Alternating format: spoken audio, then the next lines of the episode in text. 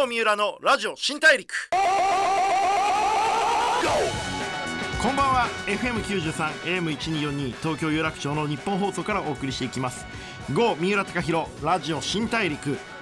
ザ・ブレイクスルーカンパニー GO の代表で PR クリエイティブディレクターの三浦貴大です。えーいろいろなジャンルで活躍している方々とお会いしてライフスタイルだったり、えーその方が将来見据えているビジョンなんかをお聞きしてですね、えーリスナーのあなたと一緒にたくさんの発見を重ねていく番組 GO 三浦貴大ラジオ新大陸。今回からはこの時間毎週日曜日午後8時30分からにお引越ししました、えー番組タイトルもね地味にちょっとリニューアルしてます。今まで聞いてくれていたあなたも初めましてのあなたも今週からこの時間でどうぞお付き合いください。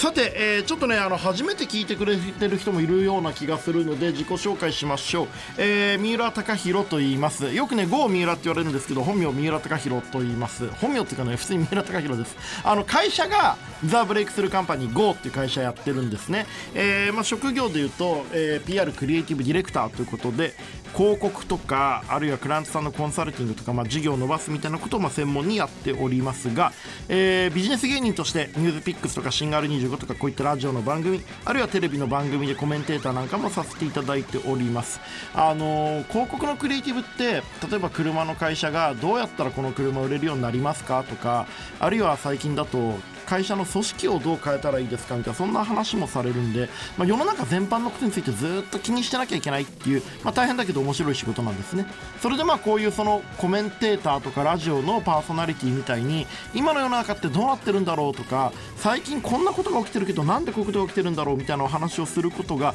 結構仕事柄得意というかある種必要なあの能力だと思っていて、まあ、それでこういった、えー番組でお話しさせていただく機会なんかもいただいているのかなというふうに思っております。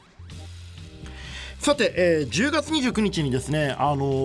ー僕の本が出るんですよ。えー2020年今年だけで3冊目という驚異のハイペースでやらせていただいてます。えー新刊は超クリエイティブ発想をかける実装で現実を動かすという本を出させていただきます。あのーでにこれ予約で9月16日の僕の誕生日に予約開始になったんですけれども Amazon のビジネス書の部門で、えー1位になったりとか予約の時点で1位ってまあありがたいことにあのなかなかないんですけれども、えーいただいたりもしております。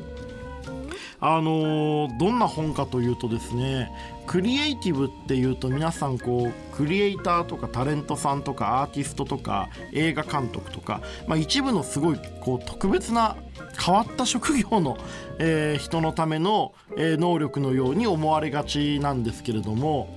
実際そんなことなくて一般のそのビジネスパーソンとしてまあ仕事をしてるとですね例えば営業していて、えーお客様にこう、まあ、水を売るとかスマホを売るとかまあ何かを売るわけですけれどもその営業も実はクリエイティブが必要だと思うんですよね。だって物ってもうみんな溢れていて別にどれも変わらないしどれも本当に必要なものではなかったりしますよね。そういった人に対してこれがあなたに必要ですよとかこれってこんなに魅力的ですよってことをお話しなきゃいけない。営業っていう行為そのものが一回一回実は企画だと思うんですよ。なんであのクリエイターとかアーティストだけじゃなくて一般の営業職の方にとっても、えークリエイティブな力っていうのはすごく必要になるしあるいは例えば、えー弁護士さんだったりとかあるいは一般のバイトの方学生の方あるいは主婦の方とかも日常生活を生きてる時にちょっと困ったことえー状況を変えなきゃいけない時に物事を力ずくで変えるっていうのは難しいけれども見方を変えればものすごく、えーいいポイントがあるよとかちょっと使い方を変えるだけで途端に便利になるよとかそういう日常のちょっとした工夫物事の捉え方そういったことを学ぶためにもすごく、えーいい役に立つ本かなというふうに思っております、えー超クリエイティブ発想と実装で現実を動かすという本です。あのーこれまでにもですね実は今年1月に「言語化力」という本を出していてこれが6万部ほど売れていておかげさまでまあ話題の、えーまあ、ヒットというふうに言われております、えーその後人脈なんてクソだ」という本が4月に出ております、えーという感じでやってるんですけれどもあの言語化力についてはまあ本当に日常生活でも仕事においても人ってやっぱり言葉でコミュニケーションしますよね。で言葉って誰でも簡単に使えるこう力とか技術とか必要ないものだと思われがちなんですけれども実は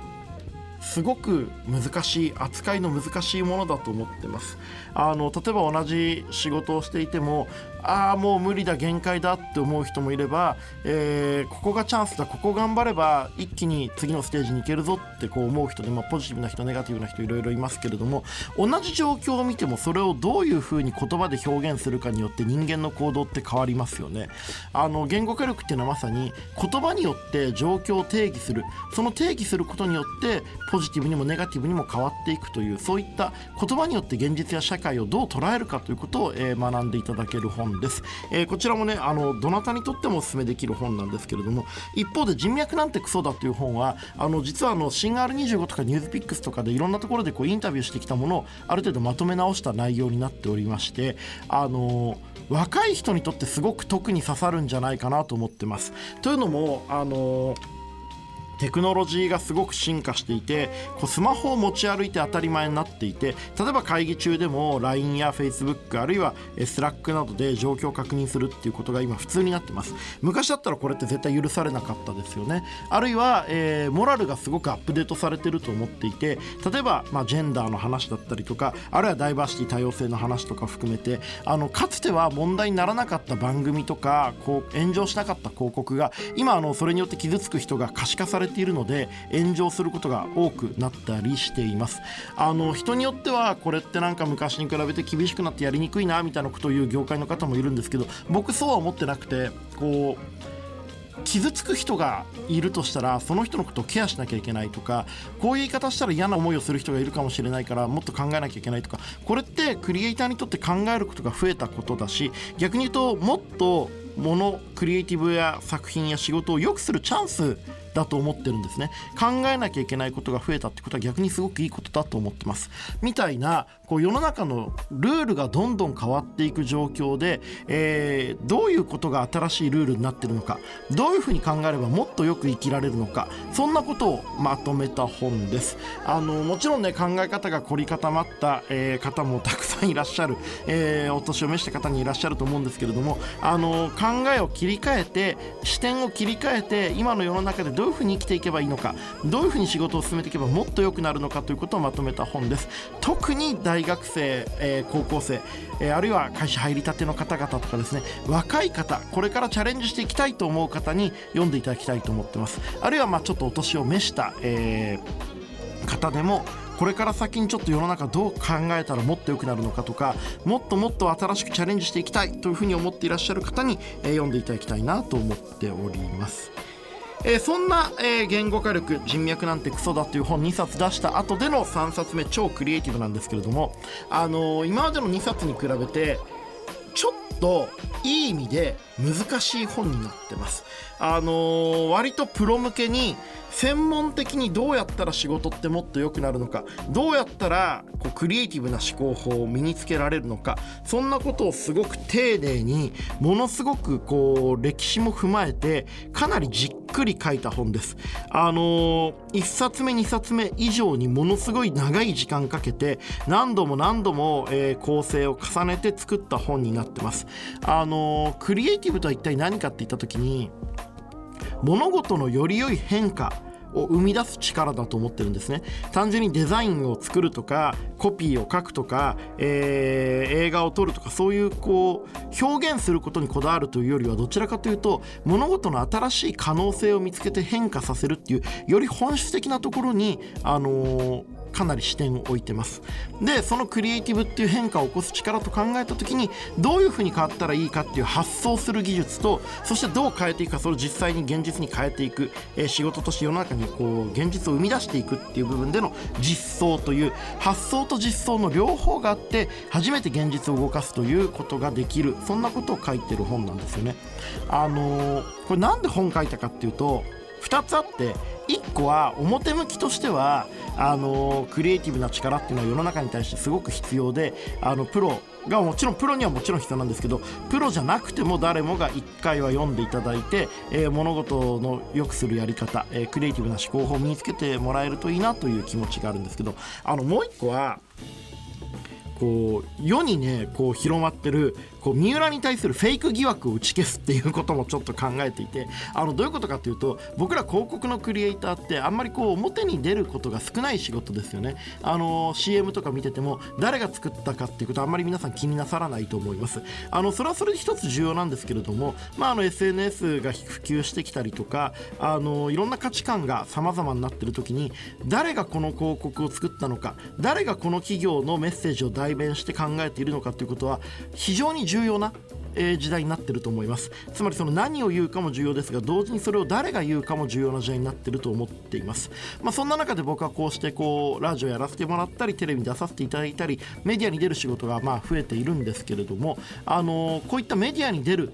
ことをやっていると一部業界の中では広告クリエイターとか業界の間ではですねあの三浦はフェイクだとか メディアに出ることばっかやってて仕事してねえんじゃないかとかそういうまあ疑惑も一部あったりするわけですけれどもあのいやいやとめちゃめちゃやってますと。いうことをですね証明するためにもかなり気合い入れて一生懸命書いた本になっていてあの僕のクリエイティブに対する考え方とかどういう思考でこの広告このプロジェクトやってきたのかそんなことをかなり丁寧に書いているのであのもちろん業界のクリエイターの方起業家の方あるいは宣伝部の方広報部の方は特に読むと、えー、かなり即効性の高いクリエイティブに関する考え方や、えー、技術が身につく本になっております。えー、改めて発売日をお知らせさせてください、えー、私郷三浦貴大の超クリエイティブ発想をかける実装で現実を動かすは文藝春秋から10月29日発売です。これあの文藝春秋から出してるってことも結構大事であの三浦が文藝春秋に関わるのはあの文春でスキャンダルとかこう汚職がバレた時だけじゃないかみたいな失礼な言い方されてるんですけれどもあの、まあ、最もねあのハードルが高い文芸に関する歴史のある出版社である文藝春秋から本を出すということもかなり重要かなと思ってました、えー、こちら10月29日に文藝春秋から発売ですが Amazon では予約も開始しておりますのでもうすでに予約することもできます。ぜひこちらもお願いいたします。というわけでラジオ新大陸普段はゲストの方をお迎えしていろいろなお話を伺っているという番組なんですが今回はあのリニューアル初回ということもあってねあの僕一人であの三浦がやっていくという感じでやっております。あの僕趣味が人生相談に乗ることなんですよ。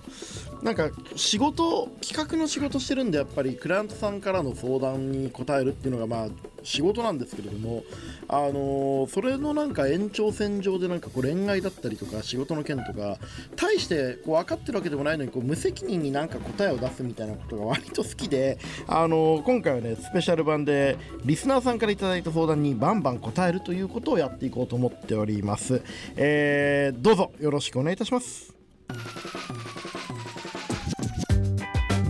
Through here. 郷三浦のラジオ新大陸。Breakthrough. 今回から日曜日にお引越し、まあプチですけどね、リニューアルしたラジオ新大陸。ザ・ブレイクスルーカンパニー GO の三浦貴大がお送りしています。えー、リスナーから頂いた質問にバシバシ答えていこうというコーナーですけれども普段ねあのーこう仕事とかねこう恋愛起業、まあ、家庭とかいろんな問題に関してね、えー、いろいろ一気にこう答えていこうと思っております。あの事前にツイッターで相談を募っていたので、えー、時間の許す限り今日はバンバン答えていこうかなと思っております、えー、題して「GO 三浦のいいから行けよ」という人生相談コーナーです。さてじゃあここからは行きましょう。どんなにいいアイデアを出しても必ずケチをつける上司。やる気がどんどん起きなくなります。負けず嫌いのようですがどうしたらいいのか。うん。これはですねあのケチをつけるっていうふうに思うのが多分その人のちょっとしたこうまあコンプレックスというか、まあ、見方次第なんですよね。ケチをつけると思えばケチをつけてるだけだしあのよくしてもらってると思うこともできると。あの割と気の持ちようで上司って何か言うのが仕事だったりするわけですよこれはっきり言って。で何か言わないまま通してもらうこともたまにはあるかもしれないんですけれども基本あらゆるアドバイスはまあよくするチャンスだと思って受け止めた方がいいよって、まあ、の綺麗事みたいに聞こえちゃうんですけどこれって本当にあのよく言うのがトンカチを持ってると何を見ても釘に見えるって言い方があるんですけれどもこれあの上司が負けず嫌いだっていうふうにか思っていらっしゃるという視点で見ると何言われてもケチをつけてるように見えるしあこの人は俺のことを応援してくれてるんだなと思ったら何言われてもなんかアドバイスに聞こえてくるっていうところだと思うのでちょっとだけ、えー、この人あくまで味方であると、えー、自分の仕事を応援してくれてるんだという前提に立って話を聞いてみたらいかがでしょうか。えー、独立するきっかけタイミングのつかみ方を教えてください。失敗も怖くてなかなか独立できません。そのくらいのビビリは独立しない方がいいのでしょうか。はい、えー、そうですね。そのくらいのビビリは独立しない方がいいと思いますね。独立するきっかけなんてないんですよ、別に。10年経ったらとか、まあ、僕たまたま10年経って大きい会社独立しましたけども、別に何年でもいいんですよ。辞めようと思った時がタイミングなんで、誰かにきっかけとか、他人にタイミングを求めてる人は独立とかあんまりしない方がいいと思います。で、一応ちょっと教えておくと、失敗も怖いっていうのももう全然ダメで、失敗って別にないですからね。あの、どんな仕事されてるのかわからないんですけれども、独立したらうまくいかなかったら、まあ会社に戻るというパターンもありますし他の仕事に転職するやり方もありますし失敗するということはまあもちろんね元手を作って銀行とかいろんな人からお金を借りて始めるってことだったらまあちょっとリスクはあると思うんですけれどもあの出資を集めるとか借金以外のお金の集め方はいくらでもあると思うのでそこら辺ちょっと勉強してからスタートした方がいいと思います。あの起業する時にこう勇気が足りないって皆さんおっしゃるんですけれども勇気が足りないんじゃなくてね多分ね勉強してないからなんですよ。リスクはあんまりないなとかあのいいタイミングなんて別になくて自分が思った方だなっていうのはちゃんと勉強していろんな人の経験談読むとか世の中のお金の仕組みを学べばそんなにこうビビることはなくなるのでまずは一回独立するってことに焦るんじゃなくてすごく勉強した方が相談者の方はいいんじゃないかなと思いました。はい、えー、キャリアも年齢もバラバラのチームどのようにクオリティコントロールすればいいのでしょうか。うーんこれはですねまあうちの会社もキャリアも年齢もバラバラのチームなんですけれどもクオリティのコントロールっていうのは非常に難しいですね。その上手い人もいれば下手な人もいる経験のある人もいれば経験のない人もいる。ただねこれ一個確実に言えるのはクオリティのコントロールは難しいけどスタンスのコントロールはできるってことなんですね。いや例えばこのチームでやるものは全部ちょっと過激な企画でいこうとかあるいはこのチームで行くものは、えー、常に人の心を絶対に傷つけない何か温かい気持ちになる企画だけにしようとかあの品質をコントロールするのは経験とか能力によってばらつきがあると思うんですけれどもどこを向いているかというスタンスのコントロールはマネージャーリーダーによってできるんですよねなんでまずはスタンスのコントロールから始めるっていうふうに考えるといいんじゃないでしょうか。えー、言わなくてもわかると思っていたことすらできない後輩にはどのように伝えるのがいいのか。はい、えー、40代女性の方からのご相談ですが言わなくてもわかるって思っちゃダメだということだと思います。まあ今リモートワークが中心になったりしてこう画面越しでなかなか対面で打ち合わせがなかったりすると思うんですけれども言わなくてもわかることって昔以上にどんどんなくなってるんですよね。例えばこれいいねって言ってるけど顔の表情がいいねって言ってないことたくさんあるじゃないですか。あの人間の言葉ってすごく嘘をつくので表情とか体の動きをちゃんと観察しなきゃいけないと思うんですけれども画面越しで打ち合わせとか対面するようになってくるとその人の表情とか本当にこう思ってることってなかなか見えなくなってると思うんでちゃんとね言葉にする。誠実に丁寧にどれだけ伝えてもまだまだ足りないという覚悟を持ってきちんと言葉にする。というふうに思った方がいいと思いますね。だから言わなくても分かるということは今の時代限りなく少なくなってると思った方がいいと思います。仕事で LINE を使うのですがどうしても1人かたくなに拒否する人がいます。そういう時代でもないと思うのですがうーんまあでも人それぞれだからね。その LINE を使いたくないっていう人に LINE を使わせる時代でもないと思っていてその人の仕事がどんどんなくなっていくっていうだけだと思うんでしょうがないんじゃないかなと思います。えー、未だにアイドルや俳優に恋するのおかしいですか？40代女性。うん、おかしくはないけどおかしくはないですよ。別に何してたって人形に恋する人もいれば、えー、アニメのキャラクターに恋する人もいるし人によってはね物とかにこう興奮する人もいらっしゃるのであのー、何かに恋する気持ちをおかしいと思う必要は全くないと思います。ただ不利だと思いますよ。あのうまくいくことはすごい可能性が低いのであのおかしくはないがちょっと不利だろうな不便だろうなと思います。会えるわけでもないので。ただ逆にこう実際に生身の恋人ができたからといってこううまくいく保証があるわけでもないのであのどっちもどっちかもしれませんね。そもそもは人が誰かとか何かを好きになる気持ちってそもそもおかしいものだし不便なものなのであの気にしなくていいんじゃないかなと思います。アプリでマッチング。実際に会う時にどこをチェックしたらいい？うーんまあそうですね。パパ活目的なのか、えー、結婚目的なのか恋愛目的なのかお友達作り目的なのか。最近だと仕事でねマッチングアプリで出会った人からいろいろ話を聞いてみたみたいな人もいるので相手が何を目的にしてるのかちょっと分かんないとこうぐちゃぐちゃになっちゃうかもしれませんね。あの相談者さん女性なんで男性の方で言うと非常にその下品な目的とかすごい失礼な目的で会ってくる方もいらっしゃると思うんでそこを見抜くのが大事かなと。でその人がどういう人なのかを見抜くためにはどうするかな。なんか通り一遍のメッセージを送ってる人って多分わかると思うんですよ。あこれは誰にでも送ってるものだなと思うのかあこの人は私にだけ特別にこう送ってくれてるのかなっていうのは一つ見極めるポイントになるかもしれませんね。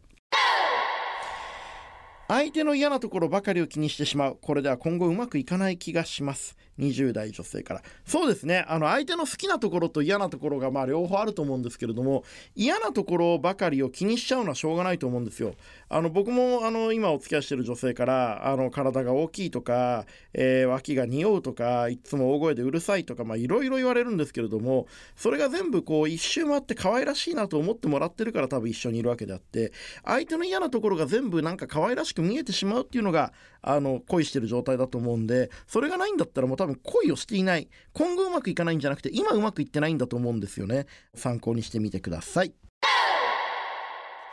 ファッションにおいて自分のスタイルが確立しません。いつもしっくりこないと思っている。これだって見つけたいけどどうしたら見つかるものなのか。帽子やメガネも似合ってない気がする。あのね、ファッションってこれ他人のためにするものじゃなくて自分のためにするものだから帽子や眼鏡も似合ってない気がするんだったらしなきゃいいんですよ。で自分のなりたい自分というもののイメージがあるのかだからつまりその正解がないままにこれはどうだろうこれはどうだろうって試していくと毎回よく分かんなくて自分のなりたい自分の理想像がある程度あるとそれに対してこう自分のに着てるものが合ってるか合ってないか分かると思うんでまずは何が似合うかよりも自分がどうなりたいかを考えた方がいいんだなと思います。はい運動しようと思っても続かない。そんな人でもできる運動ありますか？20代女性。こんなもん俺が知りてえよって思うんでちょっとごめんなさい。ただね運動うん僕も筋トレやってますけどなかなか進まないんですけどあの今僕もパーソナルトレーナーの方に筋トレ教わってるんですけれども1個すごいいいアドバイスを受けたんですよ。あの毎日朝スクワットしてくださいって言われたんですね。で「あ分かりました」え何回でもいいんですか？はいもう1回でもいいです。言われて理想は30回ですけど1回でもいいですって言われていや1回意味ないじゃんと30回やんなきゃダメじゃんって言ったらいやこれね三浦さん30回って覚えると入れると頭の中にこうプレッシャーになっちゃうんであの1回でもいいんですよ1回やったら絶対もうちょっとやろうって人間思うんで、あのハードルをものすごく下げるところから始めた方がいいんですよって言われて、えー、今結果としてね、あの本当に1回しかやらない時もあるんですけども、なんだかんだ言って毎日やってるんで、まずは1回から始めてみるっていうふうに考えてみるといいんじゃないでしょうか。お得意様との会食が面白くない。辛い。これも仕事なの分かってるけどどうしたら楽しく感じるのか。早く家に帰りたい。40代男性。これ素晴らしいですね。あの家に帰りたいっていう気持ちに慣れてることが素晴らしいですね。あのなかなか家に帰りたくないって方が多いような世の中だとも思うので。1個ヒントになるのはうちの会社でよくやってるのはお客さんとうちの会社だけでっていうふうにやんないんですよ。間にもう一個中立の例えば芸能事務所の方とか、えメディアの方とか別のクライアントさんとかそういうなんか3社で会食するんですよ。そうするとなんかこうバランスが気になったりすると面白い風景になってくるんで1対1だと相手の機嫌を取らなきゃいけないなと思ったりもされると思うんですけれどもなんか面白い会食こことここがあったらどうなるんだろうっていう会食にエンターテインメント性自分が楽しむための座組を作るっていう風に考えるといいんじゃないかなと思います。まあでもね面白くないと思ってるんだったら行かない方がいいですよそんなもんは。飯食うために仕事してるわけじゃないんだから。はいと思いました。はいというわけでいかがだったでしょうか。GO ミラのいいから行けよ。人生相談コーナーです、えー、これね割とあのー、好きなんで定期的に行っていこうと思っております、えー、ぜひあなたのお悩みを番組ツイッターに DM で送ってください。たくさんのご相談お待ちしております。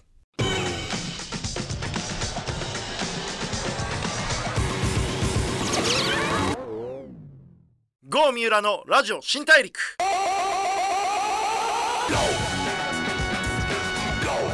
FM93 AM1242 東京有楽町の日本放送からお送りしてきました。ラジオ新大陸。今回は、えー僕郷三浦の一人喋りでお届けしてまいりました。いかがだったでしょうか？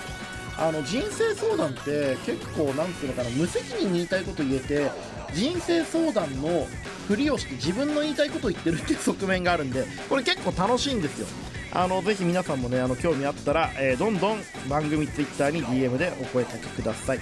えーこれから日曜日です。あの1週間の終わりと捉えるか1週間の始まりと捉えるか人によってもちろん違うと思いますけれどもあのちょっと1日ねゆっくりできる時間にこの番組聞いてもらえると嬉しいなと思っております、えー番組のホームページ見てほしいんですけれどもこれまでにね作家で芸人の又吉さんだったりとか百獣の王武井壮さんとかモデル女優の池田エライザさんや映画大好き俳優斎藤工さんえーアイドルの AKB48 から今も女優になられてね大活躍されてる秋元さやかさんなどこれまで登場してくれたすごく豪華なゲストの皆さんとのトークをポッドキャストで楽しんでいただけます。こちらもチェックしていただければ嬉しいです。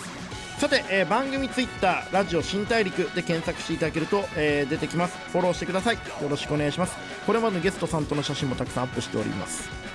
それでは、えーまたあなたと一緒にたくさんの発見をしていけたらなと思っております。日曜日次回からはゲストをお迎えしてのトークにまた再びなっております。日曜お引越し最初のゲストはロンドンブーツ1525の田村淳さんです。めちゃくちゃ面白い話聞けたので楽しみにしててください。というわけでラジオ新大陸お相手はザ・ブレイクスルーカンパニー GO の三浦貴大でした。